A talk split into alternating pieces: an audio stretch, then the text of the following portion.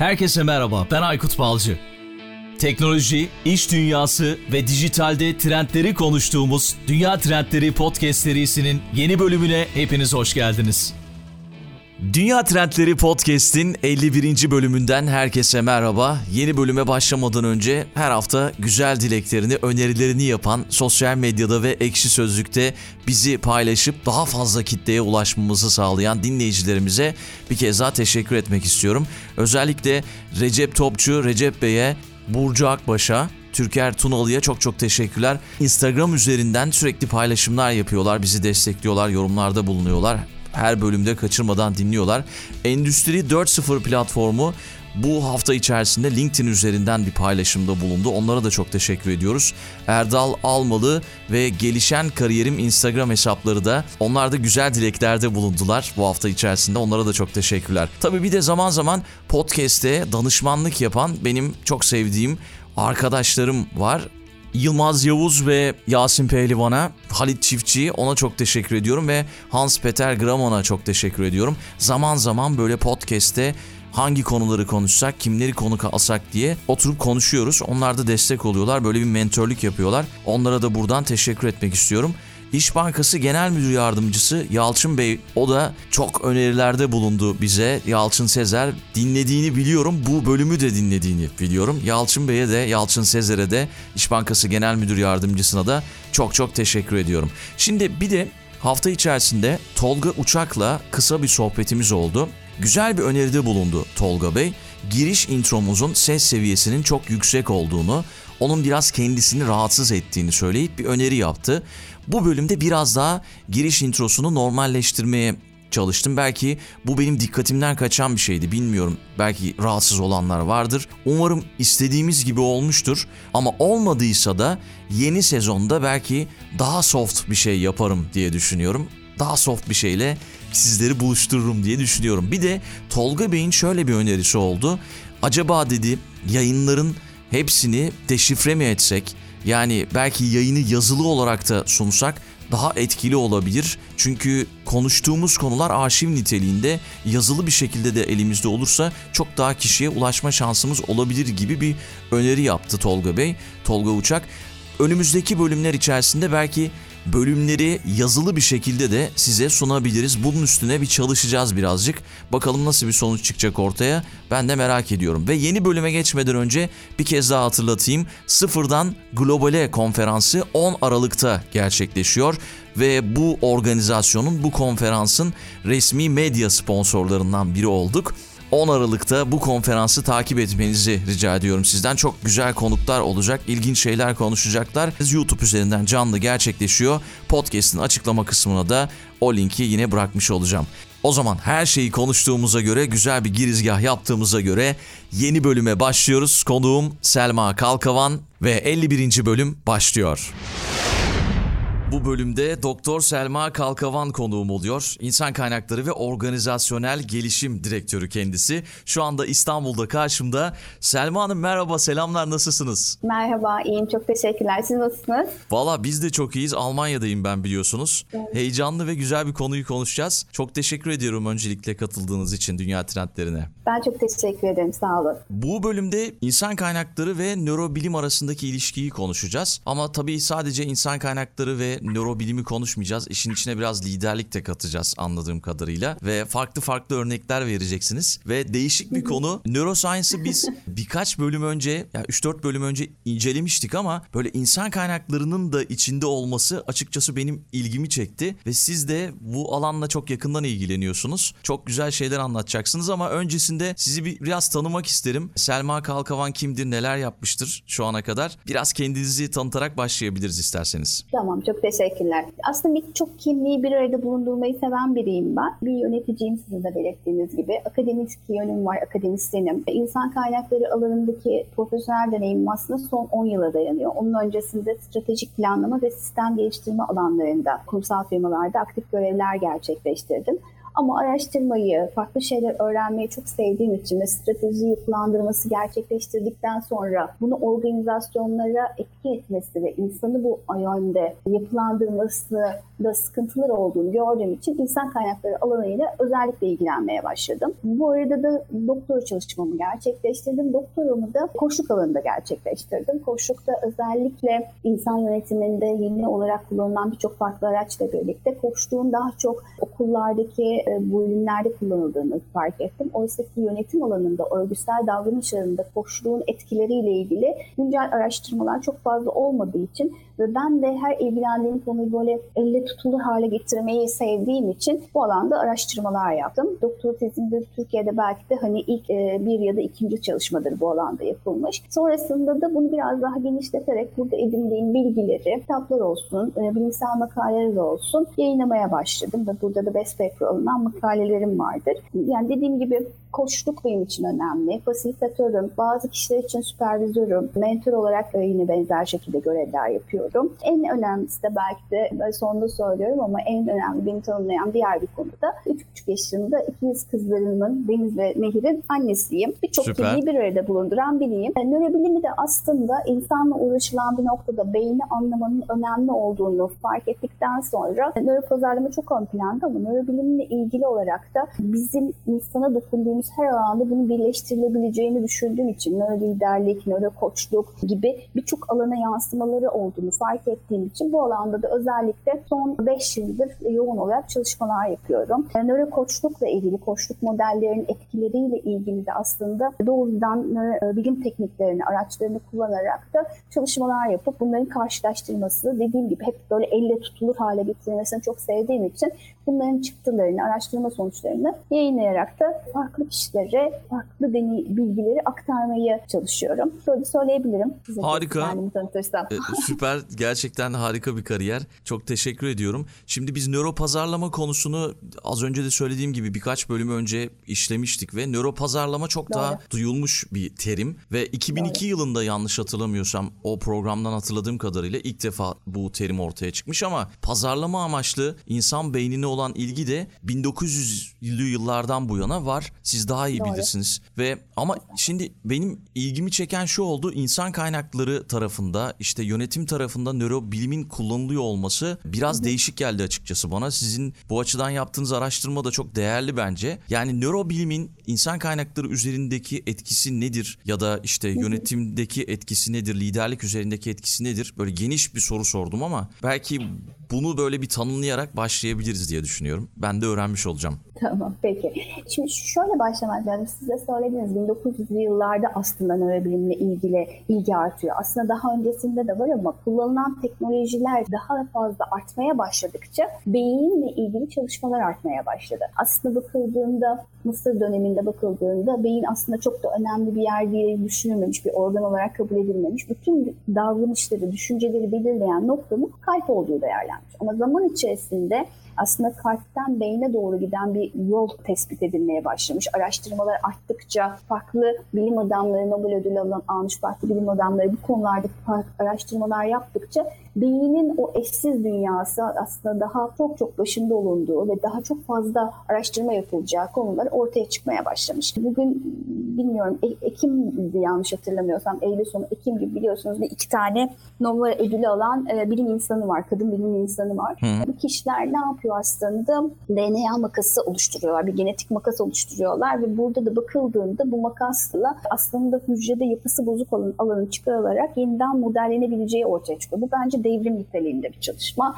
İşte son dönemde biliyorsunuz nörolinkleri falan konuştuk. Çok fazla hmm. aslında bu alanda çalışmalar e, söz konusu. Neden çok fazla araştırmalar söz konusu? Çünkü bizi davranışa götüren şeyin ne olduğu anlaşılmaya çalışıyor. Yani kafamızda önce bir düşünce oluşuyor. Bu düşünce bir duyguyu tetikliyor ve bu duyguda bir davranışa sonuç oluyor. Biz hep rasyonel karar veririz dediğimiz şeyde bakıldığında aslında çok da rasyonel karar vermediğimiz hep ortaya çıkıyor ve bütün çalışmalarda, pazar araştırmaları çalışmaları da bunların üzerine konuyor. İnsan kaynakları açısından neden önemli olmaya başladı nörobilim? Benim bakış açımdan. Ben kurumlardaki insan kaynağını gerek yönetsel anlamda e, çalışanları yönetmek, motive etmek, onları aslında kariyer yolculuklarında belli bir noktaya taşımak, yeni yetkinlikler edinebilmek, onların gelişimlerini desteklemek için birçok çalışma yapıyorum. Bunu yaparken eğer nasıl düşündüklerini, neye önem verdiklerini, nasıl karar verdiklerini, nerede anlayabilirsem ona göre geliştirdiğim tüm modelleri daha etkin hale getirebilirim. Çünkü bunlar çok ciddi yatırımlar kurumlar için biliyorsunuz. Hı hı.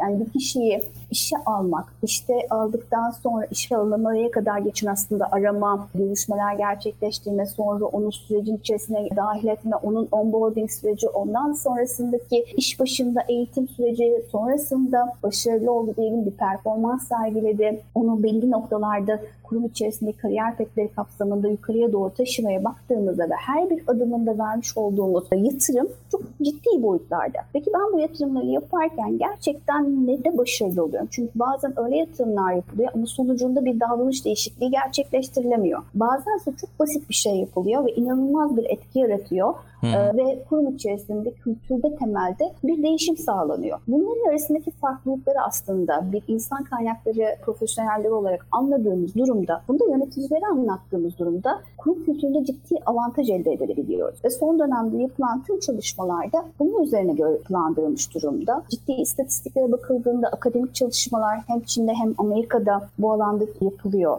Son ben şöyle bir baktım 2019'da sadece 27 tane startup firma kurulmuş Amerika'da ve bu startup firmanın tamamıyla amacı kişileri aslında giyilebilir teknolojiyi e, oluşturabilmek ve karar verme noktalarında aslında beyni müdahale edecek şekilde yeni teknolojiler oluşturabilmekle ilgili. Bunları biz her yere adapte edebiliriz. Yani bir öğrenme sürecinde, bir eğitim geliştirme modellemesinde de, işe alım sürecinde, yüz mimik okuma teknolojilerini tanımlamada da her yere aslında adapte edebilecek durumdayız diye düşünüyorum ben. Hı hı. E, o yüzden de bence bundan sonraki noktalarda biz klasik hele ki bu pandemiden sonra klasik dönemde insan kaynakları süreçlerini yapılandırmak değil. Dijitalleşmeyi çok konuşuyoruz ama sadece dijitalleşmeyi tek başına tanımlamak yeterli değil orada beyni, düşünceyi, davranışı tetikleyen şeyleri anlayarak bu modelleri gerçekleştirdiğimizde başarılı olabileceğini de söylerinde inanıyorum aslında. Genel olarak böyle söyleyebilirim. Çünkü nörobilime baktığımda ben üç temel şey söyleyebiliyorum nörobilimde. Bir, ayna nöronların önemi, iki duygusal zekanın önemi, üçüncü noktada aslında nöroplastisite. Bu üç kavram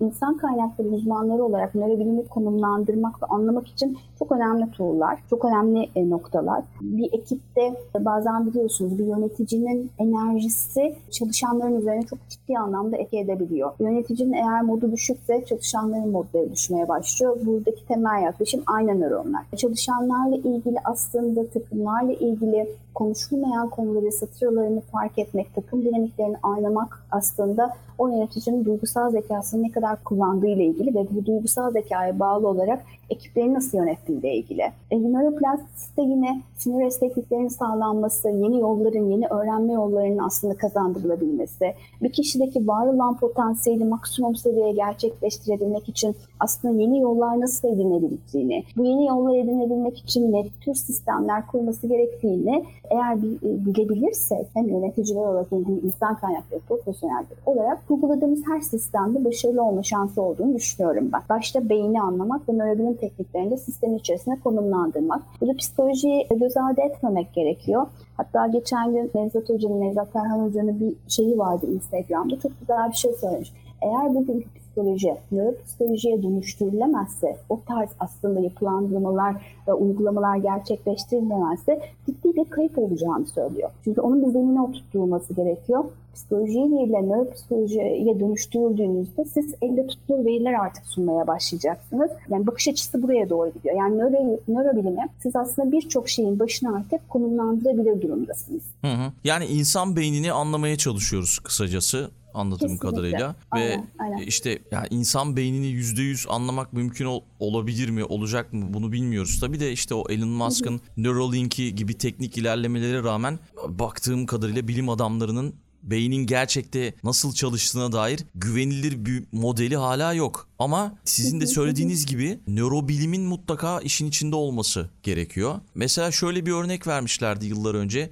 bir şarkı dinlediğinizde işte o şarkının dinlemenin kaygınızı %65 azaltacağını e, söyleyebilmesi için nörobilme bakmak gerekiyor. Bir şarkı dinliyoruz. Kaygımızı azaltıyor. Bilmiyoruz ama ya da dinleyen kişi bilmiyor. Ama nörobilim bunu çözebiliyor. Ve işte bu yönetim anlamında da insan kaynakları anlamında da büyük faydalar sağlayacaktır diye düşünüyorum. Aslında belki buradan da fayda demişken ne gibi avantajlar sağlıyor? Hem yönetim açısından hem İK açısından, İK profesyonelleri açısından. Ee, bu avantajlardan, faydalardan belki bahsedebiliriz. Evet, yani şimdi nörobilimini aslında etkin bir şekilde süreçlerin içerisine konumlandırmaya başladığınızda en basit iş alım süreci olarak uygulayalım. İş alım sürecini siz etkin bir şekilde yaparsanız burada nörobilimde birçok teknik kullanabiliyorlar. Mesela EEG tekniği, EEG beyin dalgalarını altında ölçen bir teknik. Hmm. Biraz zor bir teknik. Yani Buna izin verir mi işe? Bu çok EEG. tartışılan bir şey ama şu, şu var. Mesela EEG'yi nerede kullanılabilir?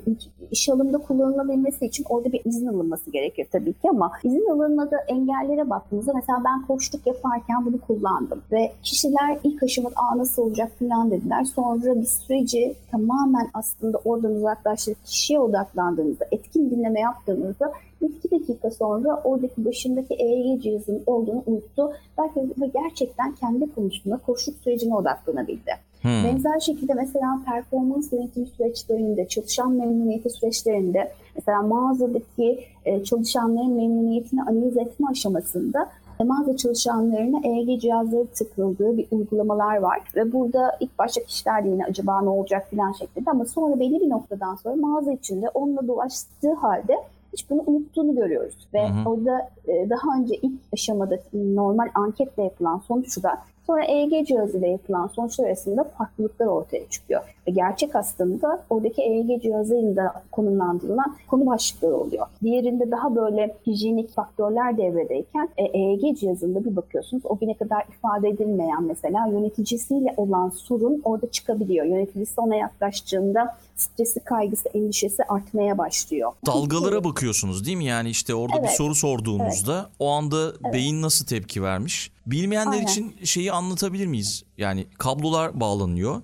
Onun bir sayısı evet, var anladığım e, kadarıyla. Evet, aynen öyle. E, aslında üzerinde kabloların ucunda manyetik bir e, algıyı e, tespit edecek noktalar var. Hı-hı. O noktalar beynin belirli bölümlerinde yani beynimizin üzerinde, kafatasımızın üzerinde belirli noktaları yerleştiriyor. Oradaki bütün şeylerin duyarlılığı olması gerekiyor. Ben burada söyleyeyim, EEG uzmanı değilim. Ben çalışma, bu tarz çalışmaları yaparken bu konuda Neuroscience şirketiyle birlikte bunu gerçekleştiriyorum Hı-hı. ben. Oradaki uzmanlar bunu ölçümlüyor.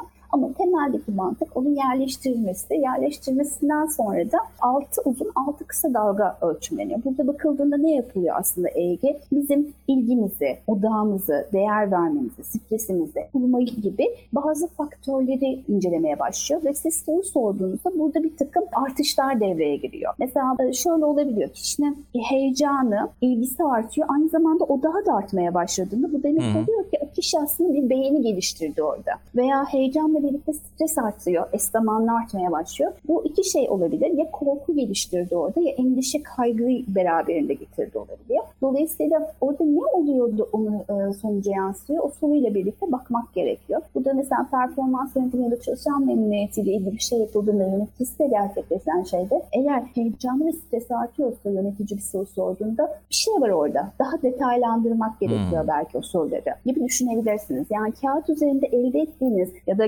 gözlemle sadece elde ettiğiniz bilgiyi doğrudan çünkü beyinde doğrudan bilgi ediniyorsunuz. Sinirlerin aslında o eş zamanlı olarak gelmiş olduğu dalgalar üzerinden baktığınız için bize daha doğrucu ve bazen de bazen de çoğunlukla da anket veya gözlemle elde ettiğimiz şeyden de farklı sonuçlar veriyor. Bu da demek oluyor ki siz bugün aslında çalışan anketin üzerinden çıkan bir sonuçta bir karar verip süreç iyileştirme olabilir bir yatırım yapmanız belki sizin yanlış yatırım yapmanıza neden oluyor. Mesela EEG böyle. Onun dışında deri tepki cihazları var. GSR dedikleri. Mesela hmm. biz bunu şeyde kullanmıştık daha öncesinde. Takım koşu eğitiminde kullanmıştım ben. Takım koşu esnasında takım dinamiklerinin anlaşılması aşamasında ortada bir fishbowl tekniğiyle ortada bir danış, e, takımın bir üyesi diğer takım üyeleri onlara sorular soruyor. O sırada bu deri tepkime şeyinde stres ne durumda? Buna bakıyor. Ve orada bir şeylerle ilgili kişinin stres artmaya başladığında biraz daha konuşulması gereken bir konu var demek ki. Değerlendirme ilgilendirmesi gereken bir konu var diye algılayabiliyoruz. Veya e, bir diğer neuroscience, nörobilim teknikleri içerisinde araçlardan biri eye tracking. Burada da iki şey söz konusu. Bir gözlük giyerek bunu yapılabiliyor ya da desktop uygulamasıyla hmm. yapılabiliyor. Bu neden önemli? Mesela nereye bakılıyor aslında? Kişinin odağı nerede? Mesela kurum içerisinde bunun yansıması nasıl olabilir? Bizim kullandığımız bir takım ilgi çekici şeyler olabilir. Panolar olabilir, göstergeler olabilir. Burada aslında nerede hangi mesaj verilirse kişinin bilinçaltına da kişinin daha kolay algılamasını sağlayabilir. Bir eğitim dizayn ederken aslında kişi odağını nerede tutuyor? Hareketleri gördüğünün hareketleriyle birlikte nerede daha fazla odaklanabiliyor, nerede odağa düşmeye başlıyor, ilgisi, zihinsel yoğunlaşması azalabiliyor buna bakabiliyoruz. Yani yine yüz binlik okuma mesela en önemli şeylerden biri. İş alım sürecinde, video mülakatlarında özellikle kişilere sorduğum soruda tepkileri ne oluyor? Burada o işe ilgisi, siz anlattıkça görev tanımı gerçekten onun ilgisini çekiyor musunuz? Yoksa mış gibi mi yapıyor? Hı hı. Mesela en büyük dezavantajlardan biri bu oluyor. Biz adayla görüşüyoruz mesela. Tamam süper diyoruz. ikna oluyoruz. Hani aslında mış gibi davranmış olduğunu oryantasyon süreci sonundaki ayrılmalardan hmm. ya da 6 ay içerisinde ayrılmalardan anlayabiliyoruz. O Belki anda kameraya mı çekiyorsunuz o kişiyi yoksa sizin kendi deneyimlerinize dayanarak mı o gözlemi yapıyorsunuz? Şöyle e, yüz mimik okuma bir aslında araç değil bir software yani bir yazılım. Dolayısıyla size e, o video mülakat kapsamında size sorulan sorular kapsamında yüzün belirli noktalarında bağlantı kuruyor o yazılım. Hmm. Ve ona göre işte şimdi burada şöyle oldu, hani heyecan arttı, stres arttı gibi bize bir takım parametreler ilgisi var. Yoğunlaşabiliyor, düşündüğünü görüyoruz. Yani zihinsel yoğunlaşması yansıyor gibi değerlendirilebiliyor. Bu kapsamda bakıldığında buradaki çıktı bizim için çok önemli. En çok da aslında e, insan kaynaklarında nörobilim tekniğinin kullanıldığı, araç olarak kullanıldığında baktığımızda yüz mimik okuma şu dönemde çok fazla. Özellikle e, yapılandırılmış mülakatlar alanlarda daha çok kullanılıyor ve çıktısı da etki ediyor. Önemli bir veri oluyor bizler için. Ama tabii şunu söylemek lazım. Nörobilim araçları şu anda yeni olduğu için bu araçların hem EEG'de sizin de belirttiğiniz gibi insanların tedirgin olması ve izin verip vermemesi konusu hem de maliyet açısından yüksek araçlar bunlar. Evet. Ama bu yakın zamanda ben inanıyorum ki çünkü çok fazla firma bununla ilgili çalışmalar yapmaya başlıyor. Zaman içerisindeki buradaki maliyetler düşecek. Biz nasıl bir assessment yaparak biliyorsunuz assessmentlar yapıyoruz mesela adayları belli seviyelerde işe alırken Hı. belki de artık buradaki uygulamaları, buradaki araçları kullanmaya başlayacağız. Bunlar bize çok uzak olmadığını düşünüyorum doğru insan kaynağını yani yüzde yüz belki olmaz ama yine yüzde yüze yakın bir doğru insan kaynağını bulmak için bu tekniği, bu bilimi kullanmak gerekiyor diye düşünüyorum. Çünkü evet, yani, siz de evet. söylediğiniz zaman zaman hatalar olabiliyor. Çünkü karşınızdaki de bir insan, siz de bir insansınız. Yanlış bir seçim yapabiliyorsunuz. Ama bilimi kullanarak böyle bir seçim yaptığınızda sonuç daha fazla olacaktır diye düşünüyorum.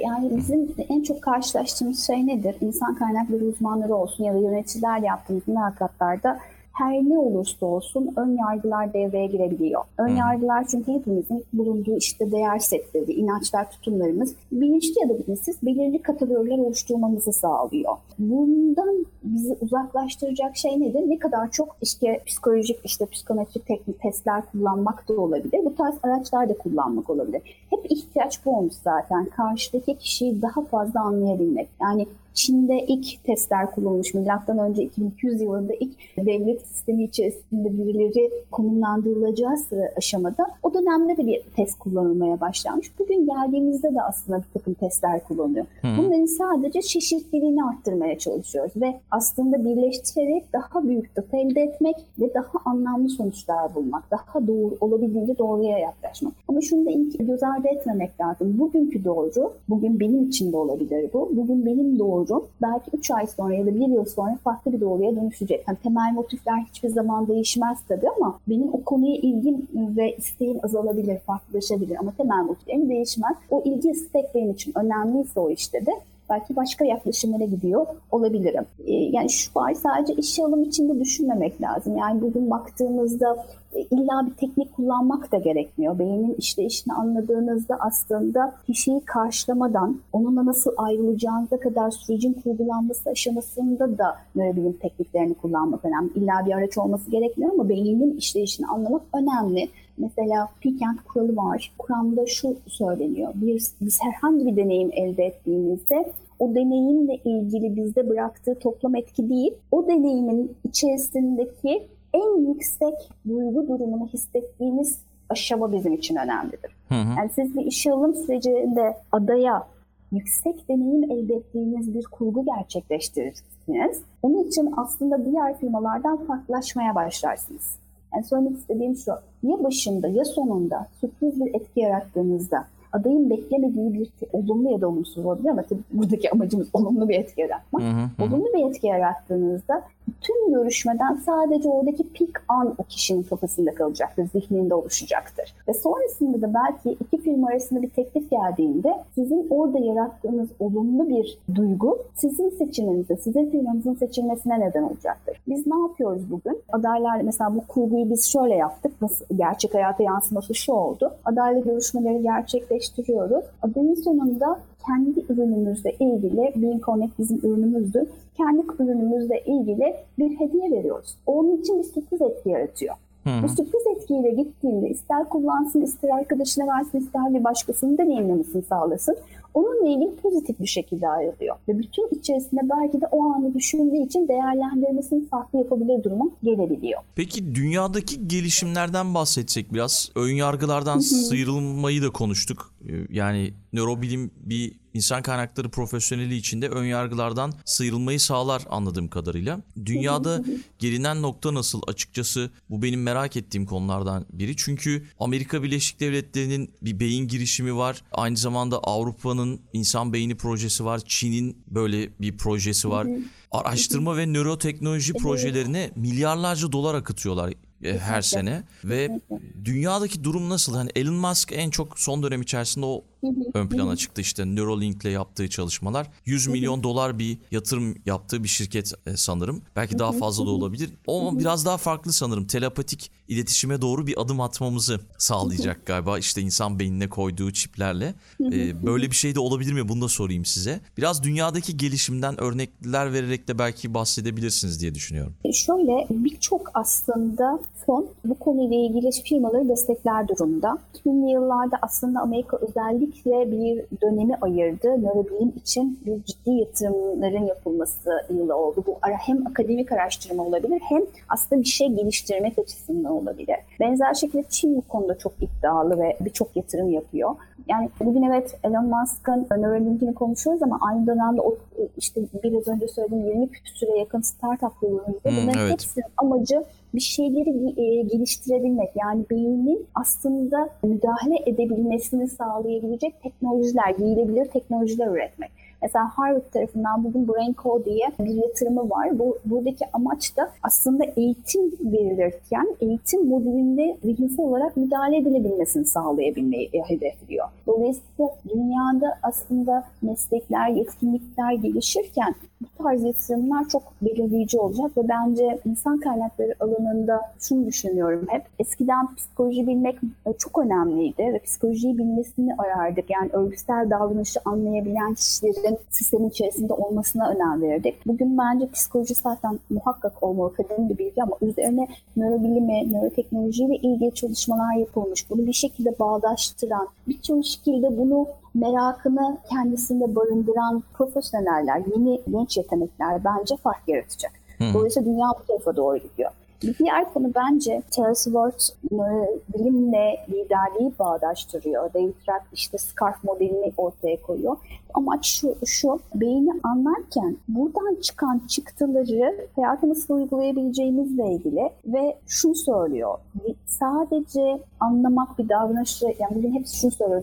Bu, kadar çok değişimin içerisinde yılmaz olmak, çevik olmamız önemli diyoruz. Adapte edilebilir davranış sergileyebilmemiz önemli diyoruz ama onun temelinde sağlıklı bir fiziksel bedene sahip olmak önem arz ediyor. Onun için de meditasyon, yoga, işte nefes teknikleri falan gibi birçok şey konuşulmaya başlanıyor. Burada da şu devreye giriyor. Biz beynimizi iyi hale getirebilmemiz için önce bedenimizi iyi hale getirmemiz gerekiyor ama pandemi öncesinde dünya genelinde bakıldığında depresyon oranı, tar oranı ve antidepresan kullanım oranı inanılmaz artmış durumdaydı. Hı hı. Türkiye'de bu son 9 yılda 5 kat artmış durumda. Ben gerçekten şu dönemde çok merak ediyorum. Bu sayılar ne durumda? İnsanlardaki bu kadar kaygı ve stres e, artışıyla birlikte bizim iş dünyasında olan kişiler olarak, profesyoneller olarak da aslında bu dengeyi sağlayabilmemiz için de beyni anlamamız, well-being uygulamaların sistemin içerisine dahil edebilmemiz yine benzer şekilde ciddi yatırım yapılacak alanlar. Dünya aynı zamanda bu noktaya da gidiyor. Yani teknolojiye yatırım,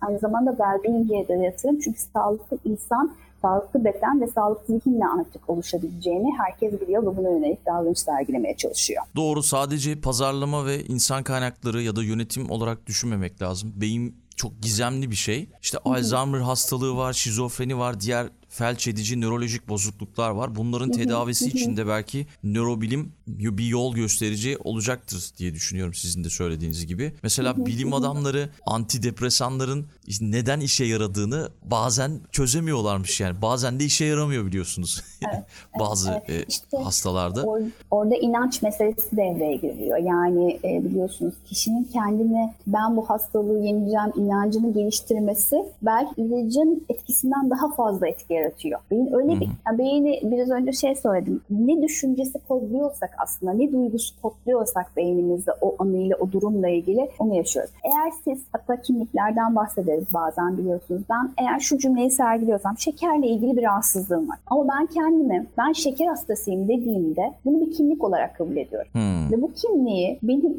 değiştirebilme şansım yok. Onu çünkü sevdim artık, kabul ettim. Hiçbir kimliğimizden insanlar vazgeçemez aslında. Vazgeçmeyi tercih etmeyiz. Dolayısıyla kabul ettiğimiz bir kimlikle ilgili biz tedavi sürecine girdiğimizde şeker hastası kimliğiyle onu devam ediyoruz. Oysa ki şekerle ilgili rahatsızlığım var ve bunu aşmaya çalışıyorum dediğimde cümlem değişiyor, beynimdeki algısı değişiyor ve o ilaç etki etmeye başlıyor. Doğru yani nörolojik ve psikolojik hastalıklardan muzdarip bir toplum için herhalde acil bir konu. Biraz pahalı bir konu ama neuroscience hemen e, harekete geçmemiz gerekiyor. Bir de şey aklıma geldi hani konu konu açıyor şimdi. Çok konumuzla alakalı değil belki ama insan beyninin makinelerle ölümsüz bir şekilde sunucularda bir bulutta sonsuza kadar yaşaması gibi bir durum da söz konusu. Hani böyle artık şey efsaneler de duyuyoruz. Filmlerde rastlıyoruz falan. İşte Netflix dizilerinde rastlıyoruz. Böyle şeylerle de karşılaşabiliriz ilerleyen yıllar içerisinde Bana diye geçen düşünüyorum. şöyle bir soru soruldu. İşte robotlar da sistemin içerisinde dahil olduğunda işte sizler de çok insan kaynakları olarak yani bu kişi ayrılmaya karar verdiğinde demirbaş değerinden mi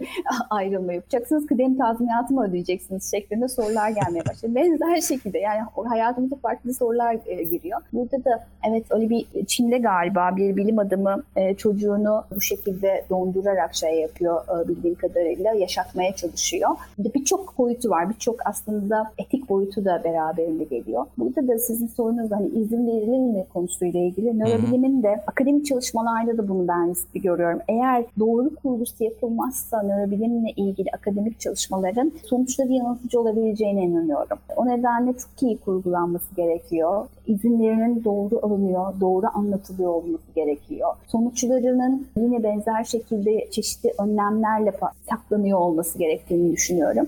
Ama bu tarz çalışmaların da yapılması çok önemli. Çünkü her yeni şey beyinle ilgili başka bir boyuta gidiyor. Bundan 10 yıl önce beyinle ilgili düşündüğümüz birçok şey, birçok kavram yanıltıcı artık. O yüzden de ben bu tarz kitaplar falan da baktığımda, incelediğimde 10 yıl önceki hiçbir bulgunun bugün için geçerli olmadığı için hiçbir öğrencime, master'daki öğrencime falan da önermiyorum. Beyin, yani onların çünkü bugün için artık geçerli yok. Onun üzerine birçok şey değişti.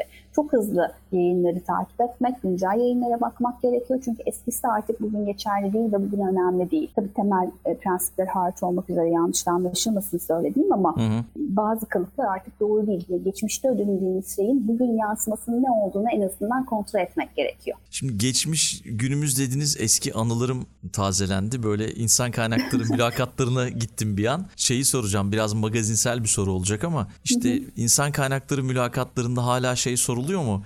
İşte 5 yıl sonra kendinizi nerede görüyorsunuz gibi. Hala devam ediyor mu bu sorular? Onu çok merak ediyorum. Bilemeyeceğim hani ben ekibimde ve kendim e, grupumda sordurtmuyorum tabii böyle şeyleri. Aha. Ben farazi soruların hiçbirine de inanmıyorum bu arada. Hı-hı. Yani şöyle bir case olsaydı ne olurdu? Bunların hiçbirinin yeri olmadığını düşünüyorum. Çünkü orada senaryo yazılıyor. Beyin senaryo, çünkü beyin gerçeklik algısı olmadığı için orada bir senaryoya inanabilir ve bizi bunu inandırabilir. O yüzden gerçek olaylar üzerinden gidilmesi, gerçek yaşadığı vakaları bize anlatması gerektiği ve orada üstlendiği rolleri ve sonuçların ne olduğunu bizimle paylaşmasına önem verdiğim hep adaylara söylüyorum ve bu yönde de yapılandırıyoruz mülakatlere. Ama tabii ki vardır muhakkak 10 yıl sonra nerede olmak istiyorsun sorusu ve bunun cevabı da işte CEO olmak istiyorum bu kurumda gibi cevaplar da geliyordur büyük olasılıkla. Ama hayat o kadar artık şey değil. 5 yıl sonrası ne olacağı ile ilgili tabii ki plan yapılması, kariyer hedeflerinin belirlenmesi önemli ama kariyer hedeflerinin de artık sınırları yok. Yani bunun çok farklı iş modeliyle çalışabiliyorsunuz. Siz bir kurumsal hayatta profesyonel olarak çalışıyorsunuz ama beraberinde farklı farklı rolleri de üstleniyorsunuz. Yani benim mesela şu anda sahip olduğum 5-6 tane farklı kimliğim var ve bunların her biri de benim için değerli, kıymetli ve bunun için de bir şey öğretmeye çalışıyorum. O yüzden tek boyutlu bir şey iş modeli de yok diye düşünüyorum. O yüzden doğru. Çok, e, sorulmak istense de çok doğru bir cevap üretilemeyecektir diye tahmin ediyorum. Doğru. Kendimden örnek vereyim. Eskiden radyo programı yaparken hala yapıyorum gerçi de e, sadece program yapardı insanlar ama sonra bir otomasyon sistemi geldi. O otomasyon sistemini de öğrenmek gerekti. E, daha sonra işte programda kayıt yaparken dinleyiciyle ufak ufak prodüksiyon da yapmak gerekti. Yani işte daha sonra dediler ki işte röportajlarınızı siz kendiniz yapacaksınız. Web sitesine bilgilerinizi kendiniz gireceksiniz. Yani birden fazla işte ufak Photoshop öğrenmeniz gerekiyor. Birden fazla yetkinliğiniz olması gerekiyor ki zaten artık işe alım sürecinde bunların hepsini bilmeniz gerekiyor ki e, o işe girebilirsiniz. Sadece bir şeyi bilmek yetmiyor. Zaten artık sürekli bir gelişim de var sizin de söylediğiniz gibi. Sürekli yenilememiz, sürekli geliştirmemiz gerekiyor teknoloji yüzünden kendimizi.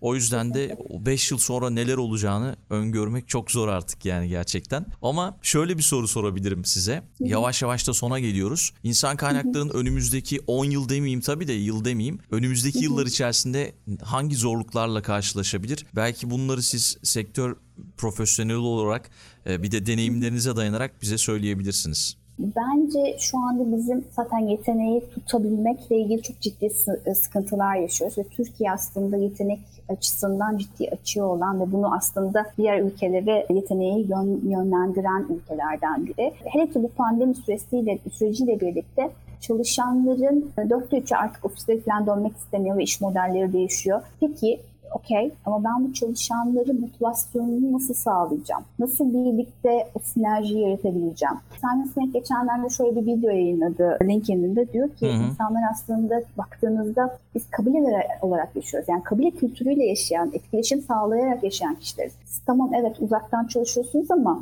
ister istemez bir araya gelme ihtiyacı var bu kişilerin. Sosyalleşme ihtiyacı var. E siz yaratıcılık istiyorsunuz. Bu sosyalleşmeyi sağlamanız gerekiyor. Çok da doğru bir şey. Yani tamamen uzaktan olan modeller değil artık belki yaratıcılığı ortaya koyacak aslında modelleri sistem içerisine dahil etmeniz gerekiyor. Bizim en büyük sorunumuz biraz önce söylediğim gibi bu artan sağlıklı yaşam fiziksel ve psikolojik sağlığı birlikte dengeleyerek koruyabilmek. Hı-hı. İş hayatındaki birçok değişken yani her şey değişiyor. E, eskiden şöyleydi işte değişime uyumunuz nasıl diye sor, sorulurdu. Mesela değişime nasıl tepki verirsiniz? Kolay kabullenir misiniz? Değişimin lider, liderliğini üstlenir misiniz şeklindeydi. Sorular. Bugün değişime adapte olmayan hiç kimse zaten yok. Değişime liderlik etmek burada ön plana çıkıyor ve değişime adaptasyon süresini kısaltmak gerekiyor. Birçok bu pandemi döneminde insanlar biliyorsunuz farklı farklı kurslara katıldılar, eğitimler almaya başladılar ve ben bazı şöyle paylaşımlar görmeye başladım. İş, işte çocuk, ev, okul falan bu dengeleri şey yaparken bazı insanlar çok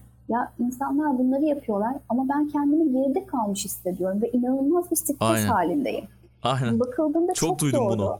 Evet çok da doğru ama yani gerçekten çünkü 6 ay önce sahip olduğunuz hiçbir yetkinlik bugün eğer siz onu upgrade etme yani yukarı doğru taşımadıysanız artık önemli değil. Onlar geride kaldı. Ya yeniden şekillendirmeniz ya da yukarı doğru taşımanız gerekiyordu.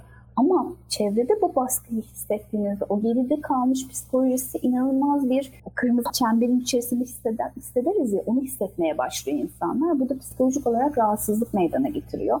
O yüzden evet değişim var. Değişimi adapte edebilmek için ben çalışanlarıma bunları bunları veriyorum. Bu kaynakları sunuyorum. Onlardan şöyle geri bildirim alıyorum. Onları dinliyorum, anlıyorum ve adapte edebiliyorum sistemlerine gibi sosyalleşme imkan tanıyabiliyorum. Anne nöronlar başta söylemiştim. Anne nöronlar çok çok önemli. Yani sizin o pozitif etkinizi ekipleri geçirebilmeniz bu video kameralar üzerinden ya da e, konferanslar üzerinden olamıyor maalesef. Bunu bir şekilde her halükarda sağlıyor olacak ortamlar yaratmamız gerekiyor. İleride farklı beklentileri, çeşitlilik çok fazlalaştığı için her bir kişinin farklı dinamikleri var. Bu dinamikleri sistemin içerisinde e, yaşatabilecek imkanlar sunacak çok çok farklı modeller geliştirmekte, geliştirmemiz gerektiğini inanıyorum. Yani insan kaynakları profesyonelleri artık gerçekten birer sosyal mühendis gibi çalışıp farklı modellemeleri iş, iş hayatına dahil etmeleri gerektiğini düşünüyorum. Doğru çok doğru söylüyorsunuz. Yavaş yavaş sona geldik. E, son sözleri tamam. alabiliriz. Çok güzel çok şey öğrendik gerçekten Selma Hanım. Çok teşekkür ediyorum. Teşekkürler. teşekkürler. Son sözleri alalım. Ondan sonra da bir kitap önerisi alırız sizden. Veda eder kapatırız. Tamam. Ya ben şunu söyleyebilirim. Yani ben bir nörobilim uzmanı olarak bu işlere başlamadım ama çok ilgimi çekiyor ve çok yapılacak şey olduğunu düşünüyorum. Çünkü biz insan kaynakları olabilir, yönetim alanında farklı profesyonel deneyimler elde etmiş kişiler olabilir.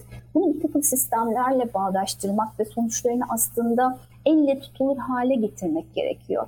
Yani bugün bir koçlukla ilgili çıktığının gerçekten kişinin davranışını nasıl etki ettiğini somut bir şekilde sunduğunuzda yatırım yapacak aslında patronları ikna etmeniz daha kolay olabilir. O nedenle bu alanda çok fazla şey var. Bu alanda yatırım yapılması, çalışma yapılmasına ihtiyaç var. İnsan kaynakları alanında kendini geliştirmek isteyen arkadaşlara da, genç arkadaşlara da mesela bu konulara odaklanmalarını öneririm. Çalışmaları bunların üzerine yapılandırabilirler. Böylelikle kendilerini farklı kılabilirler. Biliyorsunuz farklılık artık çok önemli. Farklılık kılınmaya başladığında aranabilir hale geliyorsunuz. Daha değerli hale gelmeye başlıyorsunuz. Böyle söyleyebilirim. Tıp önerisi olarak da şunu söyleyebilirim. İki tane bir liderlik biri koçlukla ilgili olabilir. De nörobilimle ilgili. Bir tanesi Taris e, aslında Neuro, Neuroscience and Leadership olarak geçiyor. Burada Taris Bart'ın internette bakabilirler. Eğitim programları da var. Belki takip etmek isteyenler onu da takip edebilirler. Diğeri de Joseph O'Connor'ın yine Neuroscience Coaching the Brain var. Burada da aslında şeyi tamamen söylüyor. Yani siz koçluk yaparken özellikle koçların ya da koçluk becerilerini kullanan yöneticiler bu kitabı okuyabilirler. Burada da aslında hangi teknikleri, hangi araçları kullanarak etki edebilecekleriyle ilgili bilgi veren kaynak. Türkçe olarak biraz önce söylediğim gibi David Rock'ın İşte Beyin kitabını muhakkak öneririm e, ilgisini çeken arkadaşlara. Peki çok teşekkür ediyorum e, katıldığınız için. Gerçekten çok şey öğrendik. Bölümü dinleyenler de eminim güzel geri dönüşler yapacaklardır. Sizin iletişim bilgilerinizi podcast'ın açıklama kısmına yazacağım. Eminim güzel geri tamam. dönüşler olacak diye düşünüyorum. Çok teşekkürler. Çok sağ olun. İstanbul'a saygılar, selamlar. Dünya Trendleri Podcast serisinin bu bölümünün sonuna geldik. www.dünyatrendleri.com Twitter'da @dünyatrendleri, Instagram'da dünya.trendleri adreslerinden Dünya Trendleri Podcast'i takip edebilirsiniz. Unutmayın önerileriniz ve merak ettikleriniz içinse info gmail.com adresinden mail atabilirsiniz. Bu bölümü dinlediğiniz için çok teşekkürler. Yeni bölümde tekrar buluşmak üzere.